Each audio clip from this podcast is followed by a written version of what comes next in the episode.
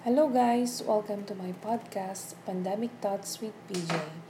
By the way, this episode is brought to you by the province of Ilocos Provincial Health Office in partnership with Department of Health, Anak T. Ilocos Rescue Kabataan, Here, Here, and Their World.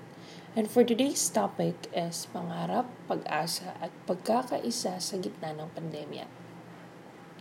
So, kamusta kayo? I was asking if kamusta kayo kasi we were celebrating the World Mental Health Day. And if there's another thing aside from our physical health that we should take care of we should also take in consideration our mental health because our mental health matters. Pangarap if I'm going to ask you right now what was your dream before the pandemic arise Siguro may mga magsasabing mag-travel ako, mag-abroad, mag-aaral sa famous schools, magma-masters, magpuput up ng business or kung ano pa man yan. And right now, what's your dream? If I were to ask, matapos na tong pandemyang to, kasi miss na miss ko na yung normal na flow ng buhay natin. Pero alam niyo guys, siguro may mga kagaya ko din na marami yung changes na nangyari sa buhay nila because of this pandemic. Actually, no one likes it to happen. It's actually shocking kasi we were so excited to welcome 2020. Hindi natin in-expect na grabe pala yung ibibigay ng taon sa atin. However, this pandemic should not be the reason for us to stop achieving our dreams.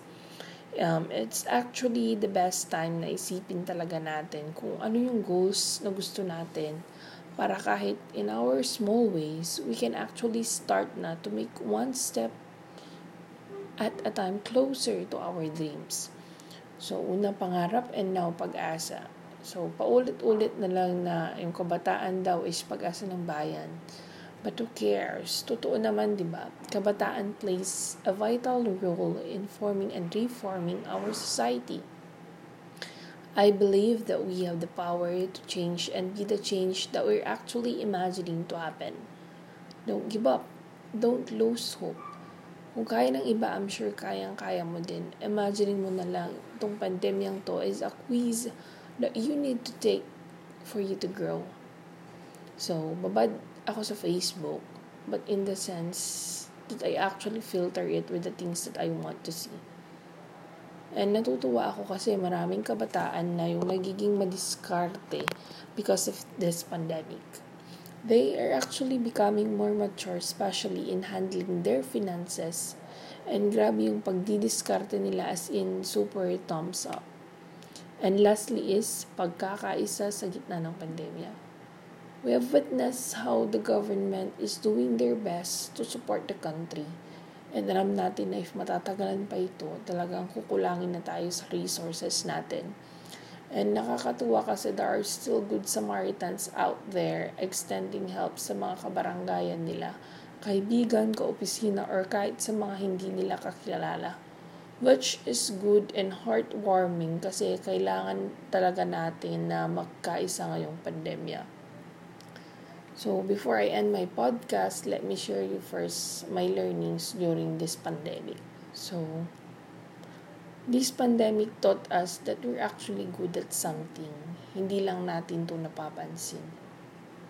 And, sabi nga ni Doc Gia from one of her podcasts, meron daw siyang mantra na act as if you have the virus para at least masave mo yung sarili mo at the same time matulungan mo din yung ibang tao. So, instead of counting things also, you don't have to do it. Instead, you start appreciating what you already have. So, ayan po and maraming salamat. I hope that I was able to help kahit sa unting oras lang Thank you for listening to Pandemic Thoughts with PJ.